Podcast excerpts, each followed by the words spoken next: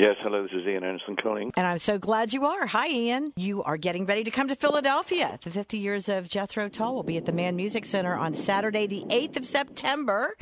The North American tour is actually on the winding down end. How has it been so far? Well, I'm actually getting ready to go to Germany tomorrow to do some concerts there at the weekend, but um, we have you know, a busy summer, and then we come to the USA at the end of this month, and then head off to East Europe to do a bunch of countries there and some other places, and around Europe later in November. So we, we, we've got a fair way to go yet. In fact, we don't finish our, our 50th anniversary concerts until the middle of December, and then I have a few church and cathedral shows to do for charity um, during that part of the year usually. So we're, we're, we're pretty much on the go until the end of the end of this calendar year. You tour sometimes as Ian Anderson. You tour sometimes as Jethro Tull, and you do have Tull members in this band. How do you determine what you're going to be calling yourself each time you go out? Well, when it says Jethro Tull, it's in reference to the repertoire we're playing, which is, um, you know, if you say, "Oh, I love the Beatles," I, I assume you really mean you don't necessarily love John, Paul, George, and Ringo. You, especially since two of them are no longer with us, what you mean is you love their music. If you love Mozart, you don't mean the man. You're talking about his his music, his legacy, and I think that's what we tend to think of when we think of corporate names of entities that, that particularly in our case, have consisted of many, many members. And um, I think when I use the name Jethro Tull in a musical context as opposed to the 18th century agriculturalist context, then I'm talking about the repertoire, and that's what uh, I'm doing, uh, as we are at the moment, the 50th anniversary Jethro Tull tour, then that is really talking about the Jethro Tull repertoire. There is no music in, in this show, which is music released by me simply under the name Ian Anderson as a solo project, for example. So mm. that doesn't exist in this tour, hence it's Jethro Tull. But, you know, answering your question really is in some ways, it doesn't make a busting amount of difference what I call myself. if I'm the guy on stage and the one who plays the flute, then I think people will accept that that is probably going to consist at any time of a fair amount of Jethro Tull music, whether it's Ian Anderson playing the Christmas Jethro Tull concerts or the orchestral Jethro Tull concerts, then I use my own name it's usually in there somewhere because for all these years people might have thought that I was Jethro Tull. Well, not they might have. I know some people did. Yeah, it still happens. I put my own name in the mix because at this point in my life I'd like you to know who I am before I die. of course. well, Thank what, you. What was it about the flute? Did you play the flute in school? What was it that made you pick up that instrument? Uh, Eric Clapton made me pick it up because when I was just turning 20 years old, and I'd heard Eric Clapton during the, the months prior to that playing with John Mayall's Blues Breakers, and I, I realized this new hotshot guitar player was the um, you know the standard that everybody else had to try to follow or live up to, and I wasn't that good. You know, in 1967, I knew I was never going to be as good a guitar player as Eric Clapton, so I looked around for something else to do and and traded my Fender Strat, my 1960s Fender Stratocaster, probably worth about thirty thousand dollars today. Ouch! I traded it in for a for a forty dollar student flute and a Shure Unidyne three microphone made by Shure Brothers in Chicago, and that felt like a pretty good deal, and indeed it was. It, it turned out to be. Well, you certainly put an indelible stamp on your music with the flute. It stood out. How did you first perceive Jethro Tull? Early on, it was considered a blues band. That's what we were playing when four members who became Jethro Tull got together in uh, December of 1967, we, we we didn't we, we went through a number of names during the next few weeks and settled on Jethro Tull at the suggestion of our agent uh, at the end of January in 1968. But uh, at that point, in order to get any work, we had to jump on the bandwagon, which was to play essentially blues. And so it was guitar driven blues music, to which I added the flute. And and that gave us the point of difference over the other blues bands at the Marquee Club at the time, like uh, Fleetwood Mac and Savoy Brown and Chicken Shack and John Mayall's Blues Breakers and so on. So we we kind of sneaked in there on the coattails of the blues uh, underground blues boom, and then during the next months I started to write the music that took us more into a progressive context with influences from other parts of the world and different kinds of musical genres. So um, we didn't stick with, at least I didn't want to stick with that notion that Jethro Tull was a blues band for, for too long because you know, I, I was neither black American or could honestly portray myself as having had the cultural, the ethnic experiences that would have made it credible. I would have just been an imitator.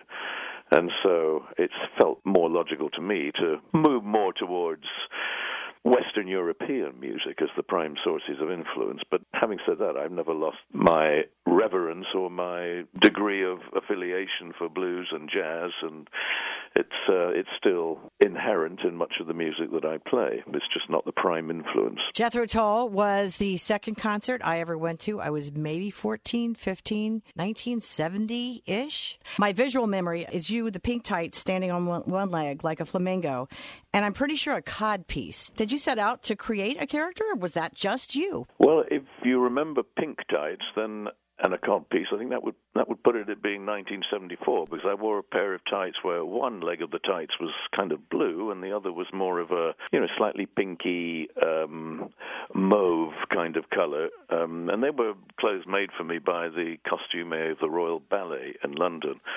And he, being a, a clothes designer for one of the most famous ballet companies in the world, was the kind of person who was able to understand that you needed clothes that were flexible, that you could move around in, they were easy to wash and clean, and and so um, that's who I asked to make these uh, these clothes for me. You know, for a while that was quite a useful relationship.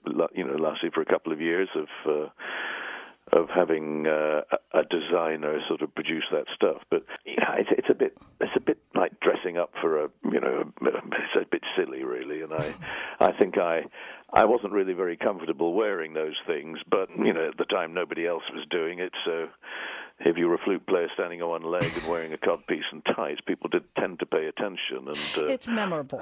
I, I, think I think we didn't have much in the way of codpieces again until Michael Jackson. You know, I remember thinking, I, I wonder if anyone's pointed out to him that this has been done before. I love the idea that you can identify eras with the color of tights that you were wearing at the time.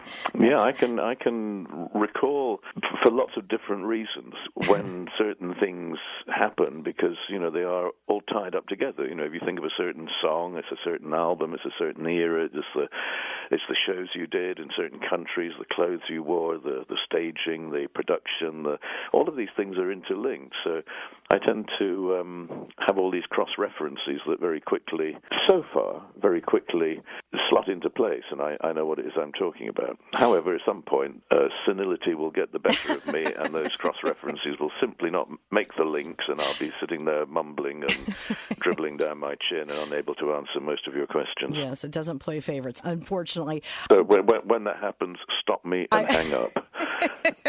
We're just coming off of the 49th anniversary of Woodstock. Jethro Tull was invited to play, right? And you didn't. Um, yes, I'm not quite sure what the degree of invitation was. Our, our manager Terry Ellis had said, "Oh, we, you know, we can go and play this concert that's just been announced in upstate New York, and um, it's a big, going to be a big outdoor show." And, and I said, "Well, who's going to be there?" And he said, "Oh, it's going to be all, all the hippies. It's a big sort of hippie festival thing." And I said, "Will they keep their clothes on?" He said, "Probably not." And I said, well, "Will they be taking drugs?" He said, "Oh, I'm sure they will."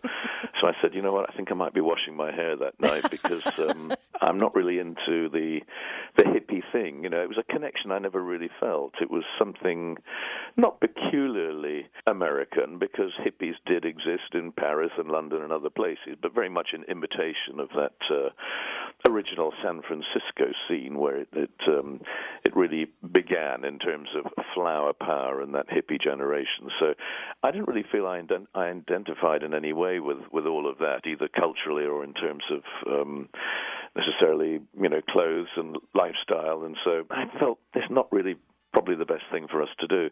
And it was certainly a very good career move not to do it because we would have been, I think, I, I don't like the word tarnished, but it would have been a label hung around our necks for the rest of time that we were, you know, one of the bands that played at Woodstock. And I, I guess, you know, we probably would have done pretty well and put in a furious 35 minute performance that people would have remembered. And I think it was too early for Jethro Tull to, to go out in that degree of publicity in front of such a big audience and to have participated in something that would have tended to describe us for the rest of our time. Uh, some some folks got away with it. The Who were already well well established at that point, so they they could do Woodstock and move on. Other bands that were perhaps not so well known, like Country Joe and the Fish, and Ten Years After, it was kind of the kiss of death, really. I remember seeing Ten Years After just a few years ago and going up to Leo Lyons when he was still the bass player and saying, "Hi, Leo, how are you doing? And what have you been playing tonight?" As he walked off stage, and I I noticed he had a set list taped to the side of his bass guitar. And I, I leaned over his shoulder and I said, you know, what, what, what were you playing? He said, oh, usual. He said, uh, this is the set list that's been taped to my guitar since we played at Woodstock wow. in 1969. You know, that's a that's a bit of a sobering thought. Yes. To, to have been, in a way, limited to playing a particular set of music that um, that defines you as a musician and as a band for the next 40 years. You mentioned earlier about when you get off the road, you have time for other projects. You've been involved with awareness for a lot of different things, including wildlife conservation, deep vein thrombosis. You've had a salmon farm, and I've read somewhere that you also grow chili peppers. Tell us about your garden. Yeah, we have a we have a garden. Uh, I mean, I, I have to say this year I've not grown any chili peppers at all because I've, in the last few years I just have grown so many and so many uh, really hot varieties that a little goes a long way, and my freezer is stuffed full of frozen chilies from the last three or four years, and, and I really, really have to stop until I've worked my way through at least some of those. So this year I decided for the first time I wouldn't grow any chili peppers. But yes, I you know I tend to mostly stick with the state of the art hottest chili peppers around. I mean the Carolina Reaper is one that I've grown ah, yes. the last couple of years, mm-hmm. and that's. Uh, quite a perky little fellow. It started actually about probably 10 years ago when I started growing habanero peppers, which, you know, coming originally from the Caribbean area, they were they were the they were the hottest act in town at the time, but quickly to be pushed to one side by the the famous bhut jolokia coming from India and Bangladesh. And so from then on, I just tended to see who was producing hybrids of the latest, hottest, sexiest chili pepper and see if uh, see if they work for me. But I have to grow them under glass. Our climate here will not allow me to grow them except in a heated uh, greenhouse context. So they are, we have a, a, short growing season when even indoors we can try and push them on to get them to fruit by end of August. I love that you have such diverse interests. Well, I have a, a low threshold of boredom, so I tend to get on and do things and learn things and read things and try and understand things in life. It's just my my nature. I, I'm not someone who can sit down and uh, stare at the far horizon or go out and play golf or go fishing or something. I find that a little bit too static and not really exercising my brain enough. So I tend to do things that are, you know, for me more stimulating in a creative sense. Well, we're grateful that you're still finding creative stimulation and bringing us the music of Jethro Tull and looking forward to this 50th anniversary, celebrating that incredible history. And we look forward to seeing you at the Mann Music Center on the 8th of September. Well, well, it says on my itinerary that I'm going to be there and I have an airplane ticket, so I think you can you can count on that. We'll be looking for you. Thank you so Terrific. much for taking the Good time, to talk Ian. To you. Thank you very much.